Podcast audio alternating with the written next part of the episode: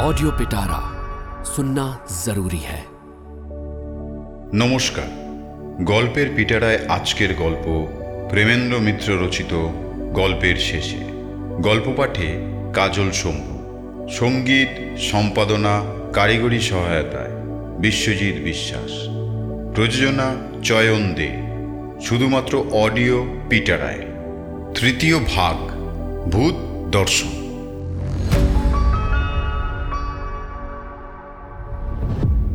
নগেনবাবু অত্যন্ত গম্ভীর হয়ে উঠলেন। ও বাড়িতে থাকা হাসির কথা নয় মশাই। আমি বললাম, বাড়ির বাইরে থাকাটা বিশেষ হাসির ব্যাপার মনে হচ্ছে না? আপনাকে তো আর কষ্ট করতে হবে না। আমরা ওখানেই চললাম। শুধু একটা হ্যারিকেন ও কটা মাদুর ও একজোড়া তাস যদি জোগাড় করে দিতে পারেন।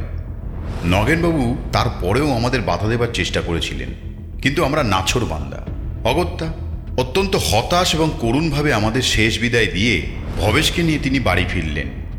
এ ভুতুরে বাড়িতে রাত্রির বেলা জিনিসপত্র পৌঁছে দিতে আসতেও তিনি নারাজ। বসন্তকে চাদর টাদর মুড়ি দিয়ে আমরা ভুতুরে বাড়ির দেউরির নিচে ভবেশের জন্য অপেক্ষা করতে লাগলাম। ঝুপঝুপ করে সমানে বৃষ্টি পড়ছে। ঘুটঘুটে অন্ধকারে পাড়াগায়ের পথে একটা আলোর রেখা দূরে থাক, একটা জোনাকেরও দেখা নেই। অনেকদিন বিনা ব্যবহারে পড়ে থাকার দরুন বাড়িটা থেকে কেমন একটা ভ্যাপসা গন্ধ দেউরির তলাতেই পাচ্ছিলাম। গায়ের লোক বাড়িটা দেখে যে ভয় পায়, তাতে আশ্চর্য হবার কিছু নেই। বাড়িটা একেবারে গ্রামের এক ধারে। ধারে কাছে একটা বসতি নেই। দিনের বেলা বাড়ির যে চেহারা দেখে গেছি, তা একটু অদ্ভুত। দোতলার একদিকের ঘরের জন্য দেয়াল তোলার পর ছাদ আর সম্পূর্ণ হয়নি। ছাদহীন দেয়ালগুলো, দরজা, জানলার শূন্য ফোকর নিয়ে যেভাবে দাঁড়িয়ে আছে, তাতে বাড়িটার চেহারা সত্যি কেমন যেন বদলে গেছে। বৃষ্টিতে অন্ধকারে বাড়িটাকে এখন অবশ্য দেখা যাচ্ছিল না। কিন্তু কেমন একটা চাপা অস্বস্তির আবহাওয়া টের পাচ্ছিলাম। ভবেশ একটা চাকরের মাথায় কিছু বিছানা চাপিয়ে হাতে একটা লণ্ঠন নিয়ে খানিক বাদে এসে হাজির হতে সত্যিই খুশি হলাম। চাকরটা আমাদের জিনিসপত্র দেউরির কাছে নামিয়ে দিয়েই যেভাবে পড়িকি মরি করে দৌড় দিল, তা একটা দেখবার জিনিস। নিজেরাই বিছানাপত্র ও লণ্ঠন নিয়ে এবার ভেতরের ভাঙা সিঁড়ি দিয়ে দোতলায় উঠলাম। দোতলার একদিকে গুটি কয়েক ঘর ঠিক আছে। সিঁড়ির সামনের প্রথম ঘরটি বেশ বড়। ঘরে ঢুকে লণ্ঠনটা তুলে ধরে ভবেশ অদ্ভুত সুর করে বললে কই বাবু ভূত? অতিথি সজ্জন দেখে একটু সাড়া দাও। আমরা সকলে তার কথা সুরে শুধু নয় সঙ্গে সঙ্গে আর একটা ব্যাপারেও হেসে উঠলাম। ভবেশের কথা শেষ হতে না হতেই ওধারের কোন ঘর থেকে লম্বা টানা ক্যাঁচ করে একটা শব্দ হলো। ভাঙা পুরনো কোনো জানালার পাল্লা বাতাসে নড়ার শব্দ নিশ্চয়ই। তবু শব্দটা ঠিক জুৎসই এবং যথা সময়ে হয়েছে বলতে হবে। ভবেশ হেসে বললে, বেশ বেশ, এই তো ভদ্রতা। নসিপুর গ্রামে মানুষের চেয়ে ভূত ভালো। সঙ্গে সঙ্গে তার কথার সমর্থন করবার জন্যই যেন পাশের ঘরে ঘর ঘর ঝনঝন করে একটা আওয়াজ হলো।